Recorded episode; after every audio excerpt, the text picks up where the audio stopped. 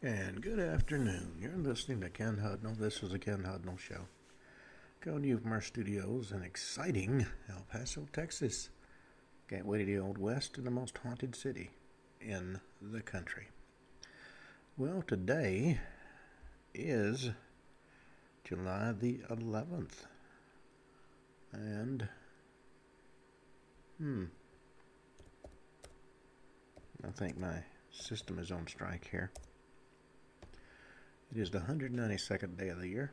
173 days remain till the year's over with. It's uh, National Free Slurpee Day. Go get your sugar fix. National State Fair Food Day. World Population Day. All American Pet Photo Day. Bowdler Day.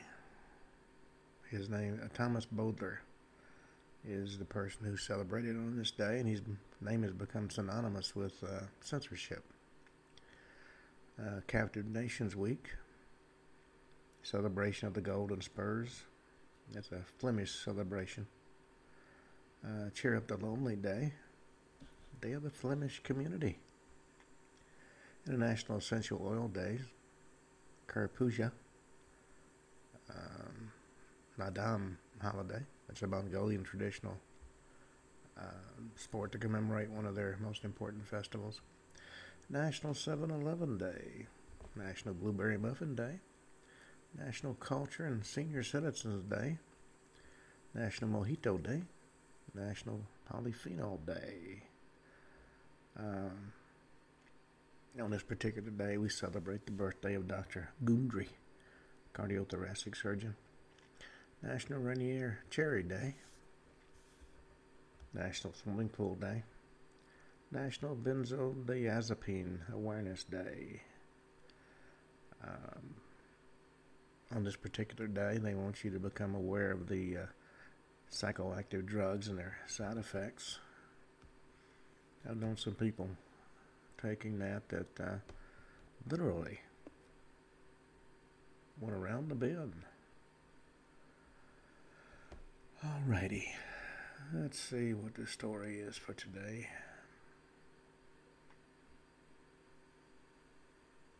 Hmm.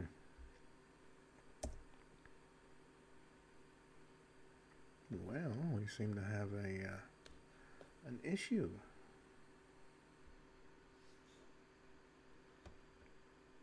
Hmm.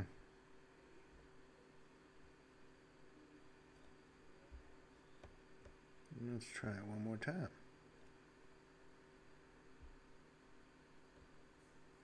Okay. Server can't be found. That's interesting. Well.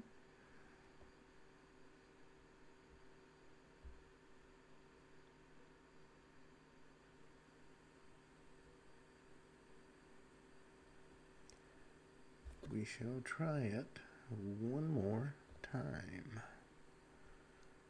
Some days things work beautifully, some days they don't. That's the technological world in which we live.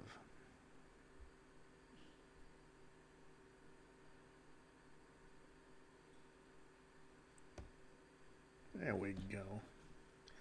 472 AD, after being besieged in Rome by his own generals, uh, Western Roman Emperor Anthemius is captured in St. Peter's Basilica and put to death. You know, the Roman Empire, the largest empire known to history, was so big it was divided into two the Western Roman Empire, based in Rome, and an Eastern Roman Empire based in, based in Constantinople, became known as the Byzantium Empire. 813, Byzantine Emperor Michael I, under threat by conspiracies, abdicates in favor of his general, Leo the Armenian, and becomes a monk. He monked around under the name of uh, Athanasius. 911, signing by the, of the Treaty of St. Clair sous between Charles the Simple and Rollo of Normandy, took place on this date. 1174, Baldwin IV at the ripe old age of 13, became king of Jerusalem. with Raymond III, Count of Tripoli, as regent and William of Tyre as chancellor. In other words, he was to be seen and not heard. All right, 1302, Battle of the Golden Spurs. Coalition around the Flemish cities defeats the King of France's royal army. 1346, Charles IV, Count of Luxembourg and the King of Bohemia, is elected King of the Romans. 1405, Ming Admiral Zheng He sets sail to explore the world for the first time.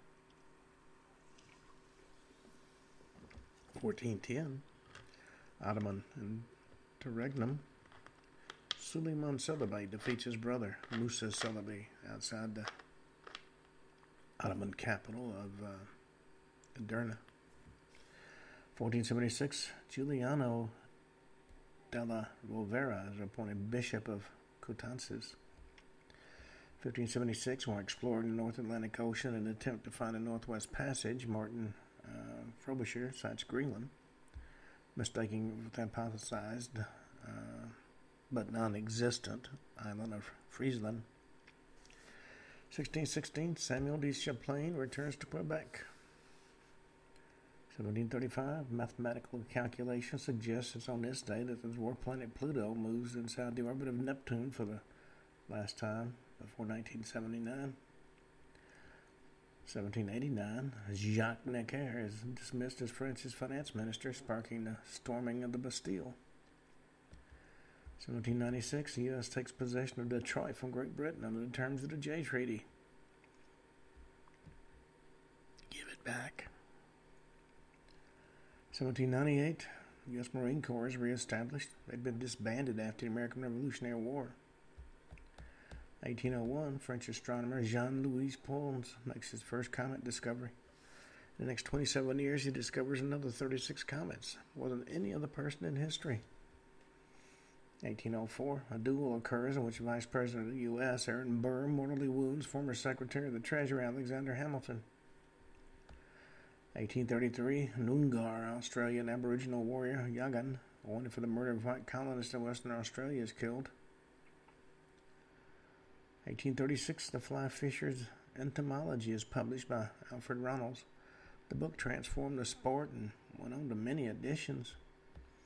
1848, Waterloo Railway Station in London opens up. 1864, American Civil War. Battle of Fort Stevens. Confederate forces attempt to invade Washington, D.C. 1882, the British Mediterranean Fleet begins the bombardment of Alexandria in Egypt as part of the Anglo Egyptian War. 1889, Tijuana, Mexico was founded. 1893, the first cultured pearl is obtained by Kokichi Mikimoto. Before that, pearls didn't have any culture. They were just peasants. 1893, a revolution led by the liberal general and politician Jose Santos Zelaya uh, takes over state power in Nicaragua. 1897, Solomon August Andre leaves Spitsbergen to attempt to reach the North Pole by balloon. 1899, Fiat, founded by Giovanni Agnelli in Turin, Italy. 1906. Murder of Grace Brown by Chester Gillette in the U.S. Inspiration for Theodore Dreiser is an American tragedy. 1914. Babe Ruth makes his debut in Major League Baseball. On this day in 1914, also, the SS Nevada is launched. In 1919, the eight hour day and free Sunday become law for workers in the Netherlands. 1920, in the East Prussian plebiscite, the local populace decides to remain with the Weimar Republic. That was Germany. 1921, a truce in the Irish War of Independence comes into effect. Also on this day in 1920, the White Army captures Mongolia from the White Army and establishes the Mongolian People's Republic. When they say People's Republic, we're talking communist. 1921, former President of the U.S. William Howard Taft is sworn in as the 10th Chief Justice of the U.S. Supreme Court, becoming the only person ever to hold both offices. 1922, the Hollywood Bowl opens on this date. Also on this date, 1924, Eric Liddell won the gold medal in 400 meters at the 1924 Paris Olympics. after refusing to run in the heats for 100 meters, his favorite distance on a Sunday. 1934, Engelbert Zaschka of Germany flies his large human powered aircraft, the Zaschka human powered aircraft, about uh, 20 meters at uh, Berlin's um, Tempelhof Airport without assisted takeoff. 1936, the Triborough Bridge in New York City is open to traffic. 1940, World War II, Vichy France regime is formally established. Philippe Pétain becomes chief of the French state. He was eventually, um, after World War II, um, well, he had been a general that commanded the French army in World War One, and was head of the collaborationist, the collaborationist regime of Vichy France until through 1944. The uh, his journey from military obscurity to hero of France during World War I to collaborationist ruler during World War II led his successor Charles de Gaulle to declare Petain's life was successively banal, glorious, deplorable, but never mediocre. Many people thought he was a traitor. 1941, Northern Rhodesian Labor Party holds its first Congress in Nkana. 1943, massacres of Poles in Volhynia in eastern Galicia by the Ukrainian insurgent army within the Reichskommissariat, Ukraine uh, peak.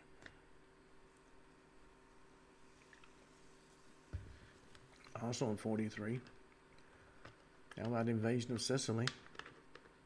German and French troops launch a counterattack on Allied forces in Sicily. 1944, Exodus 1947 heads for, to Palestine from France. 1950, Pakistan joins the International Monetary Fund and International Bank. 1957, Prince Karim Husseini, Aga Khan IV, inherits the office of Imamat as the 49th Imam of Shia uh, Imami uh, worldwide. After the death of Sir Sultan Muhammad Shah Aga Khan III, 1960, France legislates for the independence of uh, Dahomey, later Benin, Upper Volta, later Burkina Faso and Niger. 1960 Congo crisis, the state of Katanga breaks away from Democratic Republic of Congo. 1960, a book I came to utterly detest, To Kill a Mockingbird by Harper Lee is first published in the U.S. I thought the movie was terrible too. 1962, first transatlantic satellite television transmission takes place. This day in 1962 also saw Project Apollo. At a press conference, NASA announces lunar orbit rendezvous as the means to land astronauts on the moon and then bring them back to Earth. 1971, copper mines in Chile are nationalized. 1972, the first game of the World Chess Championships of 1972 between challenger Bobby Fischer and the defending world champion uh, Boris uh, Spassky start on this date. 1973, a Varig Flight 820 crashes near Paris on approach to Orly Airport. Of the 134 people on board, 123 die. In response, the FAA bans smoking in airplane lavatories. 1977, Martin Luther King Jr., assassinated in 1968, is awarded the Presidential Medal of Freedom. 1978, Los Altos disaster. A truck carrying liquid gas crashes and explodes at a coastal campsite in Tarragona, Spain, killing 216 tourists. 1979, America's first space station, Skylab, is destroyed as it re enters the Earth's atmosphere over the Indian Ocean. 1982, Italy national football team defeats West Germany at Santiago Bernabeu Stadium to capture the 1982 FIFA World Cup. 1983, a TAME airline Boeing 737-200 crashes near Cuenca, Ecuador, killing all 119 passengers and crew on board. 1990, Oka crisis. First Nations land dispute in Quebec begins. That's the Native Americans versus the government. 1991, Nigeria Airways Flight 2120 crashes in Jeddah, Saudi Arabia. Killed all 261 passengers and crew on board. 1995 Yugoslav Wars. Srebrenica massacre begins, lasts until July 22nd. 2006 Mumbai train bombings. 209 people were killed in a series of bomb attacks in Mumbai, India. 2010 Islamist militia group Al Shabaab carries out multiple suicide bombings in Kampala, Uganda. Kills 74 and injures 85 others. 2010 also saw uh, Spain defeat the Netherlands to win the 2010 FIFA World Cup in Johannesburg. 2011, 98 containers of explosives self detonate, killing 13 people in Zagaye, Cyprus. 2015, Joaquin El Chapo Guzman escapes from the Mexican security Altiplano prison in Mexico. That was his second escape, don't you know? 2021, Richard Branson becomes the first civilian to be launched into space on his uh, Virgin Galactic spacecraft. And in 2021, Italy defeats England in, in the uh, UEFA Euro 2020 final to win their second European title. Well, it's always interesting to note that um, there are many things that have an impact on our history that are never talked about. The truth is never known. Well, we were been talking about the John Kennedy assassination, and a lot of the same people and same groups run through John Kennedy's assassination, Martin Luther King Jr.'s assassination, Robert Kennedy's assassination. Now, there's no question that it wasn't a lone nut gunman. This is the only country in the world where a lone nut gunman run around shooting important people. Now, on the day of the assassination, and this has never, rarely been spoken about, in Dallas, Texas, Texas, was LBJ, Richard Nixon, George H.W. Bush,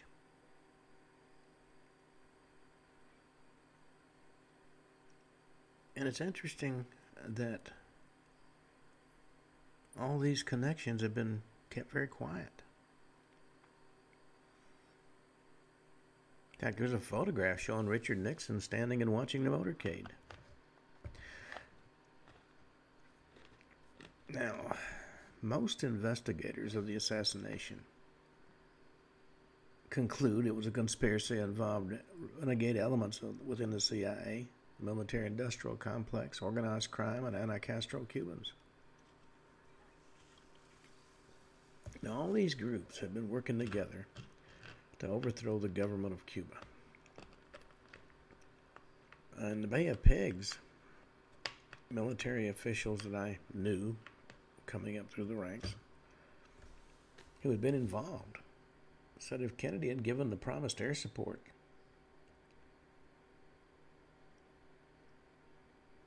the Cuban uh, anti Castro rebels would have won. But instead, at the last minute, he refused to send the air support and they were massacred.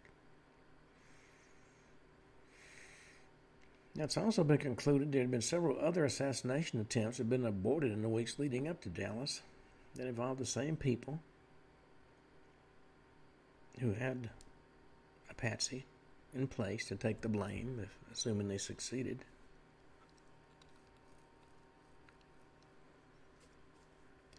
The assassination itself was organized in a way that each element was forced to cover up what really happened. There had been a team of anti Castro Cubans given extensive training in Mexico to, as part of the plan to assassinate Fidel Castro.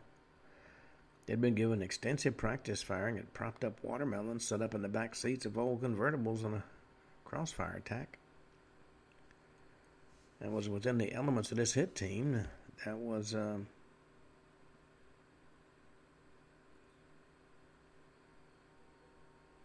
told not to shoot Castro, but to shoot Kennedy. Now, after the assassination, both Lyndon I'm going to be King Johnson and J. Edgar Red Dress Hoover used all their power to cover up the true facts. Now, we were told, because I still remember the news broadcast, Lee Harvey Oswald was a lone nut. Jack Ruby shot him in the basement of the Dallas police headquarters to keep Jackie Kennedy from having to come back to Dallas and go through a trial. In actuality, Jack Ruby and Lee Harvey Oswald were friends. They knew each other very well. And Oswald was a low level intelligence operative who had been recruited by the Office of Naval Intelligence and loaned out to the CIA. Jack Ruby was a uh, a bag man for organized crime. He ran the Carousel uh, Club in uh, Dallas, and he murdered Oswald to uh, silence him. Now, with his own links and associations with organized crime, Nixon almost certainly knew a lot about this. Sunday after the assassination, he was watching TV when Ruby murdered Oswald in the basement of Dallas Police Headquarters in front of 60 police officers. As soon as this happened, the TV started reporting that the man who shot Oswald was a nightclub owner by the name of Jack Ruby. And Nixon, in front of a room full of people, said, I know that man. Well, Ruby had actually been an informant for Nixon when Nixon was in Congress tracking down enemy spies.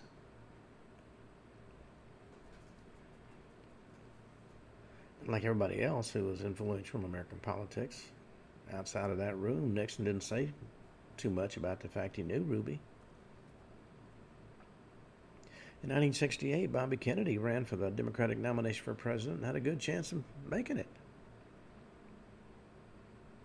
He was assassinated as a result of a conspiracy in California. And Nixon certainly knew more details about it than he let on. After Bobby Kennedy was assassinated, Nixon saw a glimmer of hope to run for the presidency again, and this time he won. Well, after Kennedy, uh, John Kennedy was assassinated, the CIA continued to operate as it always had and there was not an assistant president running around by the name of Bobby Kennedy trying to uh, rein in some of the agency's excesses. It wasn't until after Watergate that some of the covert actions with the CIA in bed with the mafia came to the surface and got exposed to the American people. And since the time of JFK, the CIA, the CIA has gone on and expanded its Langley, Virginia office complex to more than twice its original size. And after the uh, John Kennedy assassination, CIA went on to fight many covert wars and engage in the overthrow of governments in third world countries that American people didn't know anything about.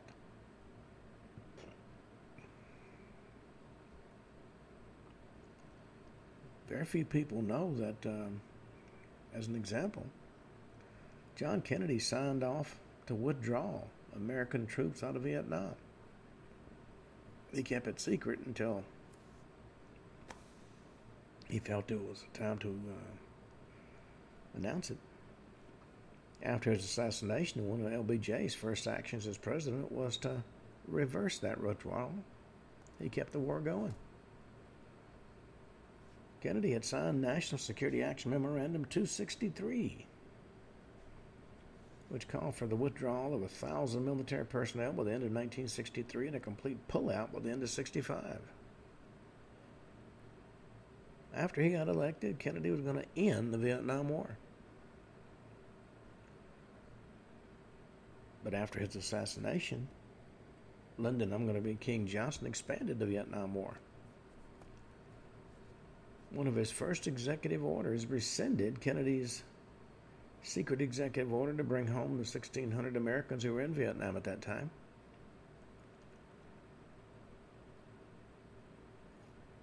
Now, what's interesting it's never been talked about.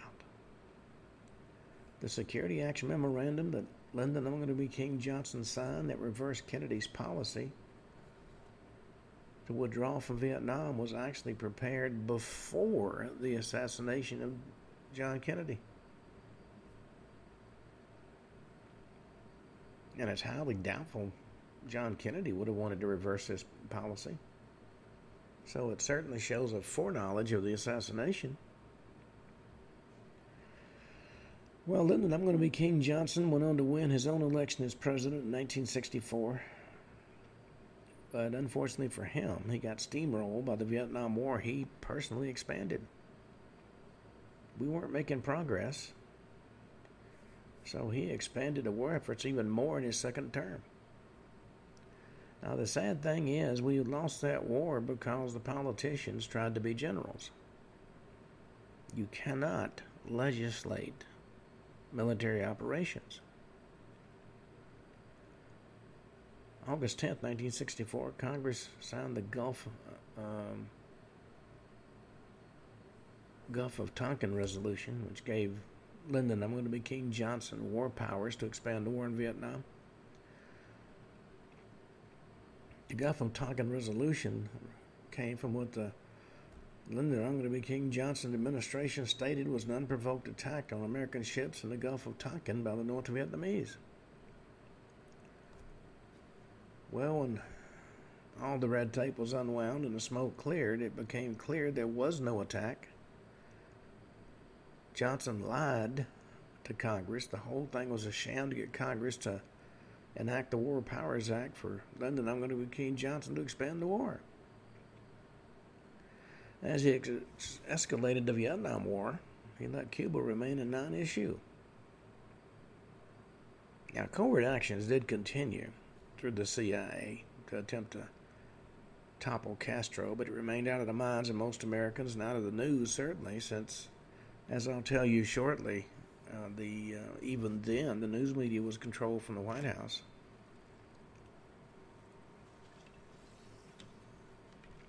Well, Lyndon, I'm going to be King Johnson's popularity dropped because of the Vietnam War. There were massive American casualties. American people grew tired of the prolonged war and began to wonder why we're in Vietnam in the first place. And of course, protesters across the country took to the streets. The uh, the big chant in those days was, "Hey, hey, LBJ, how many kids did you kill today?" Well, it was so apparent his popularity had dropped to the point it was questionable whether he'd even win the Democratic nomination for president in 1968. And his health was deteriorating. And he had lost his solid grip on the Democratic Party. Well, on March 16, 1968, Robert Kennedy announced his candidacy for the Democratic nomination for the presidency. So, Lyndon, I'm going to be King Johnson's worst nightmare come true he was going to be challenged by for the nomination by another Kennedy. And Robert Kennedy was running as an opposition candidate opposed to the war in Vietnam. And he stated very clearly if he won the election, he'd end the war. Well, March 31st, 1968, Lyndon I'm going to be King Johnson went on TV and shocked the country by stating he wouldn't seat and he wouldn't run for another term as president. Well, about this same time, civil rights leader Martin Luther King Jr. had been planning a massive march on Washington to oppose the Vietnam War. That march would have driven hundreds of thousands of people into the nation's capital that would have camped out in public parks for extended periods of time. On April 4, 1968, he was assassinated as a result of another conspiracy and his plans for marching on Washington died with him. Now, the fascinating thing about the conspiracy to kill Martin Luther King Jr. The trigger was pulled by a man, man named James Earl Ray, a low level criminal who would not have had the ability nor the resources to mount a conspiracy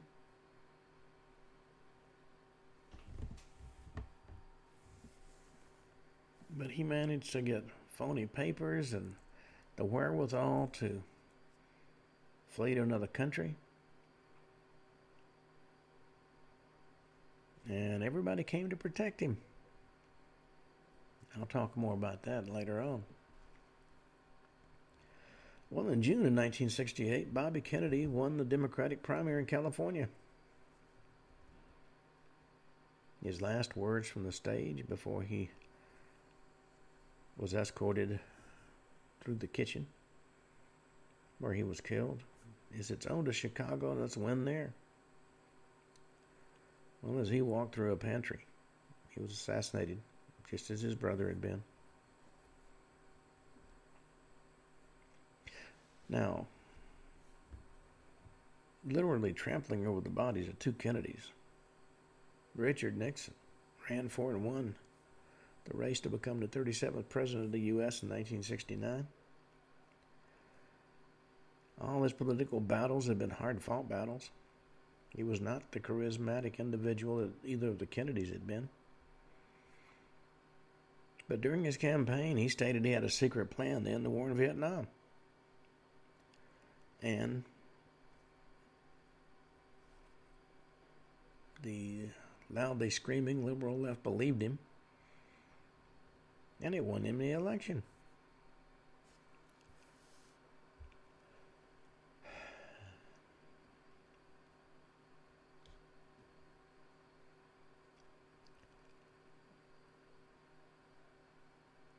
Now, the interesting thing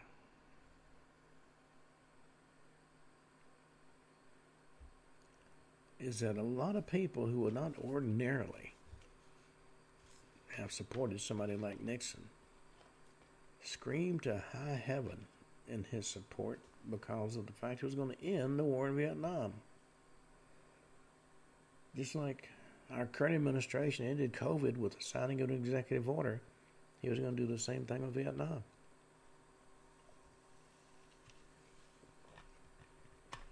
Well,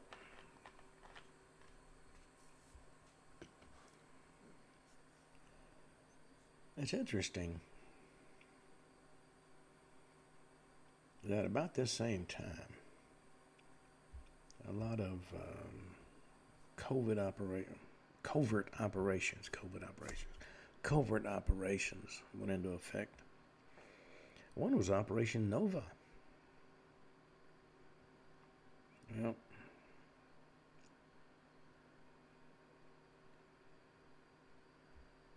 there was um, a meeting in the Villanova restaurant in Winter Park, one of the finest restaurants in Central Texas, and owned by none other than the Jenny D'Agostino family, big Nixon supporters.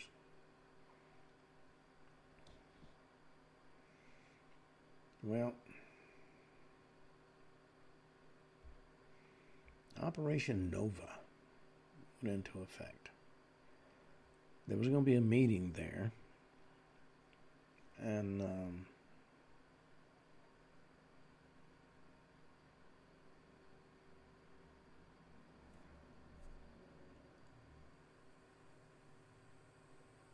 shall we say, informal agents were sent to photograph the people involved.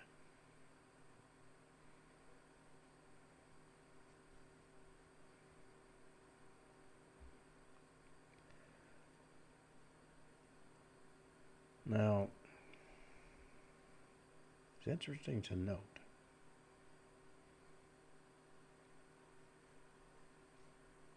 that in those days you didn't know who was spying on who or for why.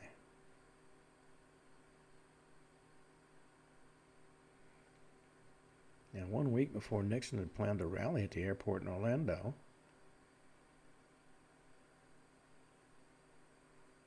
Operation Airport was put into effect. Where, and these are normally, um, I guess you could say teenagers who got tapped for these operations. And they were sent to write down tag numbers of cars at specific locations at specific times prior to Nixon flying in. And then there was a Operation General back at the Villanova restaurant. It was a big fundraising event that was going to take place in the, the banquet room in the back of the restaurant. Nixon wasn't going to be there, but some famous generals are going to speak. And uh, people were sent in to uh, get the tag number of the vehicle the general came in, if there are any other vehicles that have been in his party.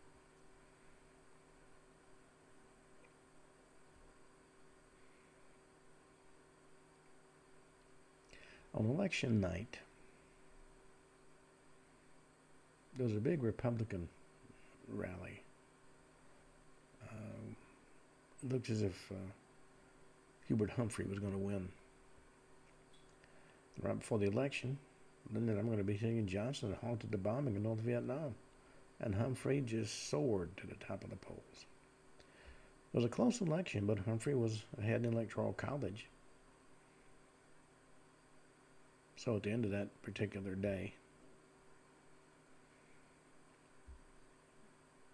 everybody assumed Hubert Humphrey was going to be the next president. But the next morning, miracle of miracles, Richard Nixon won the election. Well, with the election of Nixon, a lot of the secret operations that were going on and around him and the campaign came to an end.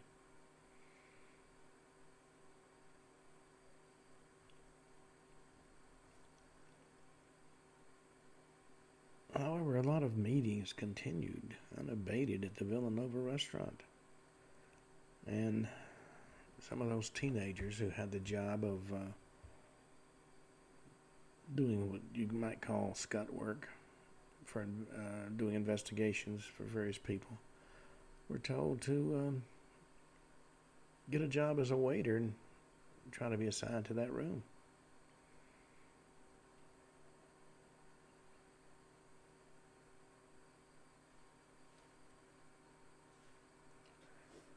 Well, They were told to get the name of everybody who came to the meetings in the back room.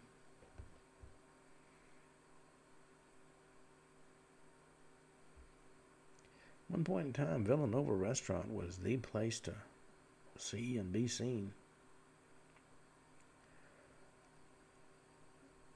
Well, there. You know, Nixon had run on a platform that he had a plan to end the Vietnam War. But after being elected, it turned out he didn't. He just thought it'd be something that would get people's attention.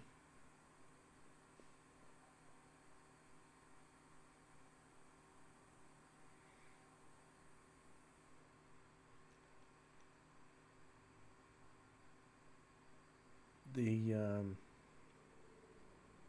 you know, Nixon really wasn't suited to be president. He was a loner shy retiring person, preferred to be around just a few people he knew well. And that's how he set up the White House. He built a wall around himself with only a few close aides having access to him. Now, it is interesting to note that Richard Nixon seemed to be absolutely obsessed with uh, the Kennedy assassination, Robert, the John Kennedy assassination. One thing he did when he became president was ask to see all the JFK files on the assassination from both the CIA and the FBI.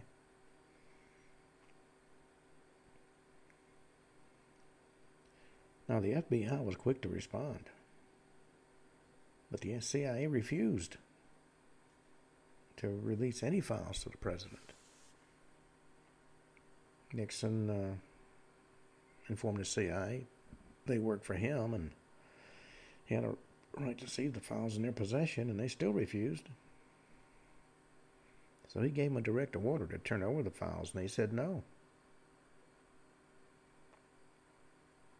And, in spite of continued attempts on his part, he never got to see those files. CIA simply said, You can't see them. Your clearance isn't high enough.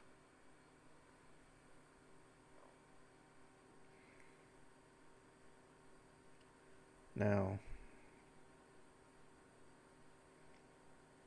as I'm sure anybody who was alive at that time knows, that uh, Richard Nixon's best friend was a man named Charles Bebe Rebozo, Cuban turned American and lived in the Miami area. Owned a bank known as the Key Biscayne Bank and Trust.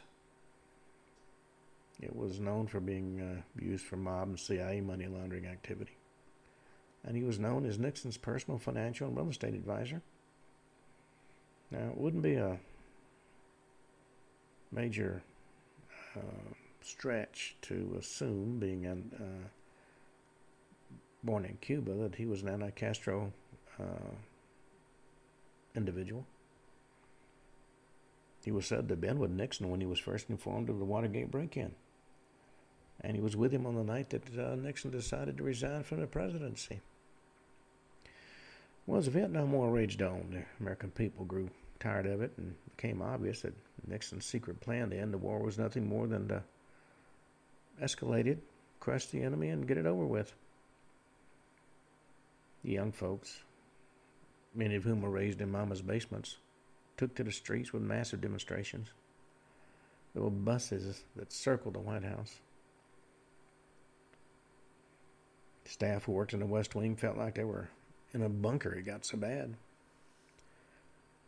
Nixon attempted to sympathize with the demonstrators and explained their feelings when the press asked him about the protest. He said they wanted the same thing he did, but the means to reach the end result were different. Well,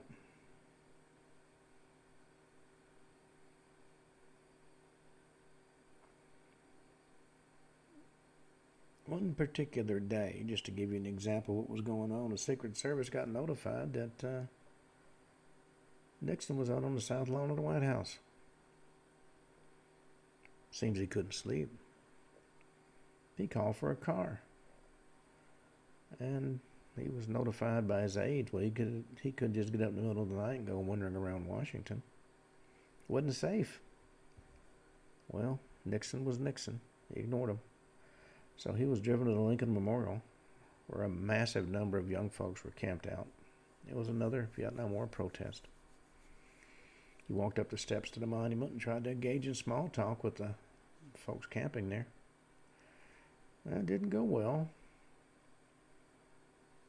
Aides came swarming in to get him away. He wanted to walk up and down the mall.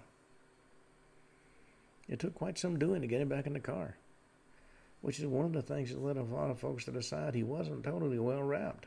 He may have been a picnic short of a, a sandwich short of a picnic. Then he decided to go to the Capitol building. It was the middle of the night, and aides had been pulled out of bed, and everybody was tired.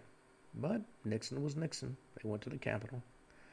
He walked in and sat in the House Representative chamber and started reminiscing about his days as a congressman. It was dawn by the time they got him back to the White House. Well, as his running mate, Nixon had picked Spiro Agnew. Uh, Spiro Agnew. He was the governor of Maryland at the time. Nixon told anybody who'd listen he picked Agnew as an insurance policy. Nobody would attempt to assassinate him or remove him from office. Now, when the time came to remove him from office in his second term, uh, there was a Agnew scandal that forced the vice president to resign, and Gerald, tell me what I'm supposed to say. Ford was selected and confirmed by Congress as the vice president. Now, Gerald Ford was a congressman from Michigan, been appointed by Lyndon Johnson to help cover up the Kennedy assassination when he was appointed to the Warren Commission. Ford spied on the commission, reported back to Hoover on everything that was going on so Hoover could head off any issues. The, if it appeared the Warren Commission wasn't following party line. And Ford actually was the reason the location of the bullet wound in the back of the president was changed so it conformed to their single bullet lone nut theory.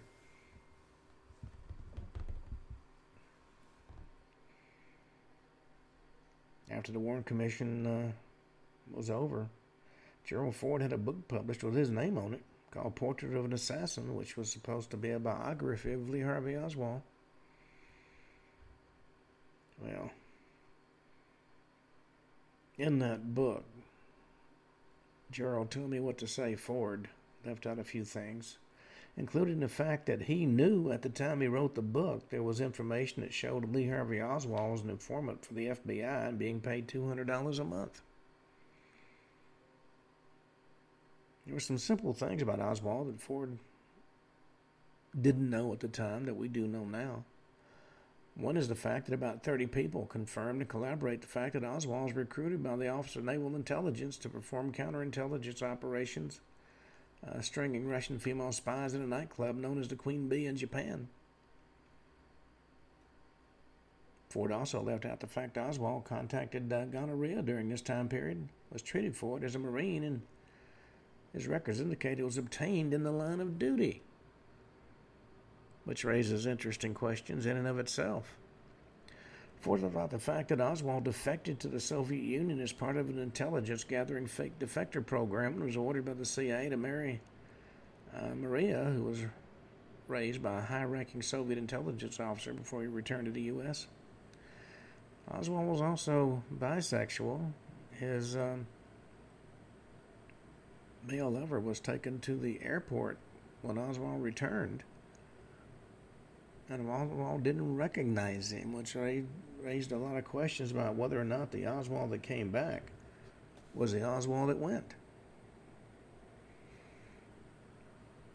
Ford also didn't seem to care to mention the fact Oswald was engaged in intelligence operations in New Orleans, New Mexico, and Dallas before the assassination.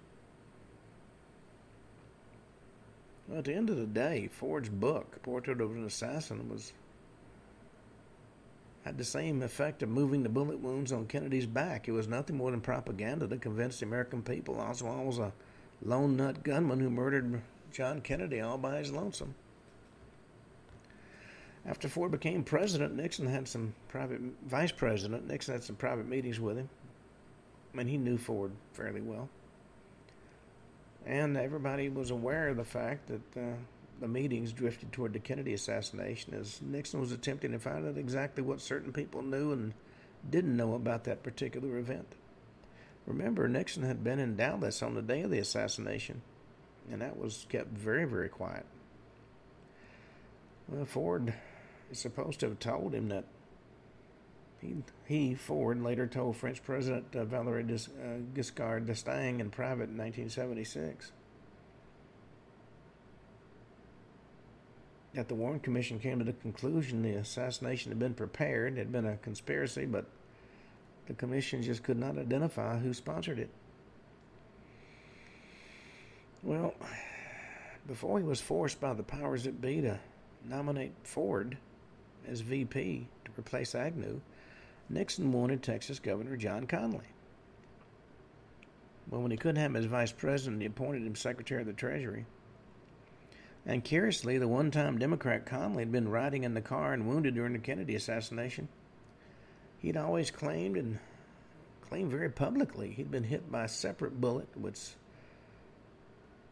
had that been confirmed, would have smashed the Warren Commissioner's lone nut, one gunman, single bullet theory. But in those days, for whatever reason, the powers that be who were not in on the plan couldn't get their act together. And they didn't like the Connally idea as he had switched parties and become a Republican. They weren't sure of his loyalty and not sure they could get the nomination through Congress quickly. On top of everything else, Connally was disputing being hit by the same bullet that had hit Kennedy. The establishment felt he wasn't following party line that the uh, lone nut gunman single bullet theory was the flavor of the day. So, Connally was dropped. What is curious about both Gerald Ford and John Connally as a VP pick is that they both had significant links to the Kennedy assassination. And combine that with the fact that Nixon's introverted personality tended to keep him out of individual private meetings with people he didn't know, it was clear that he knew both these individuals very well and likely had many discussions with him, which um, certainly revolved around the assassination in many uh, at many times.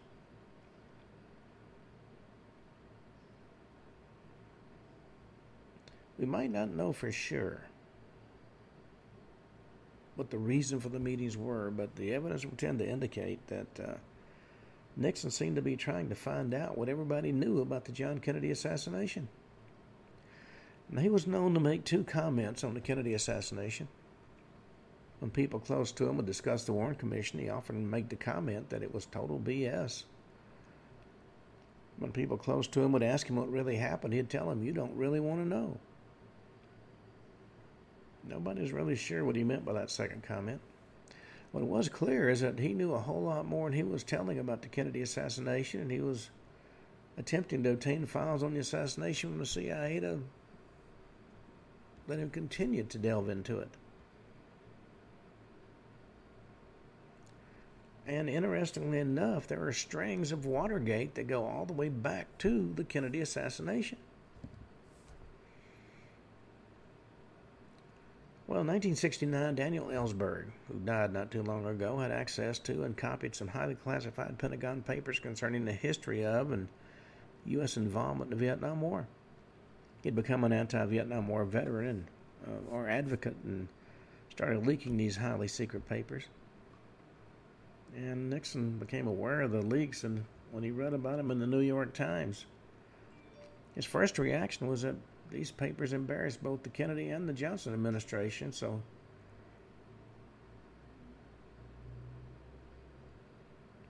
he really liked the idea of doing nothing. Henry Kissinger convinced him that the papers contained more and they ought to be concerned. So Nixon began to wonder if the papers contained any information about Cuba. So he publicly voiced disapproval of the leaks. And unfortunately for him, the leaks got worse. Other leaks were happening inside the White House.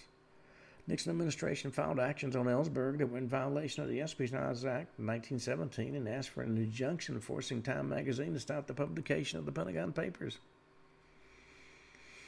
Well, that case went all the way to the U.S. Supreme Court. The court ruled 6 to 3 the federal government had failed to meet the high burden of proof and voided the restraining order. Floodgate leaks and flowed out with the Pentagon Papers.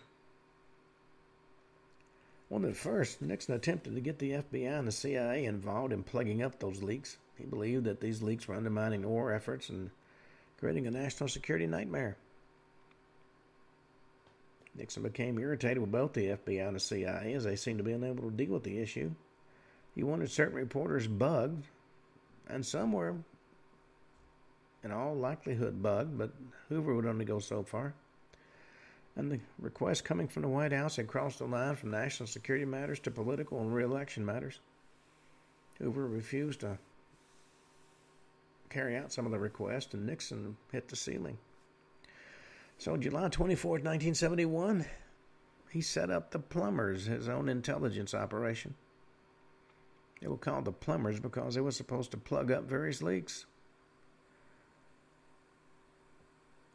E. Howard Hunt was hired G. Gordon Liddy was hired.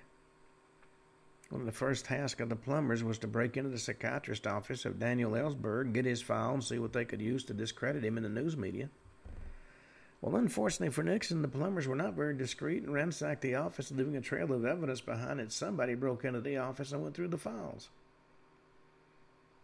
Well, while the ongoing purpose of the plumbers unit was to plug leaks, Nixon figured he'd set up his own little secret FBI CIA within the White House and he started using that intelligence unit for political operations. Operatives were sent to Chappaquiddick to investigate the Ted Kennedy incident. Another agent was investigating the idea Kennedy was involved in the assassination of South Vietnamese President Nguyen Dinh Diem. Turned out the leads on this had been developed from a forged cable that E.R. Hunt had been responsible for. Well, on that note, we come to the end of today's show. We'll be talking more about some of the strange things that took place uh, during the, the administration. in tomorrow's show. Until then, this is Ken Hudnall for the Ken Hudnall Show saying have a truly great evening.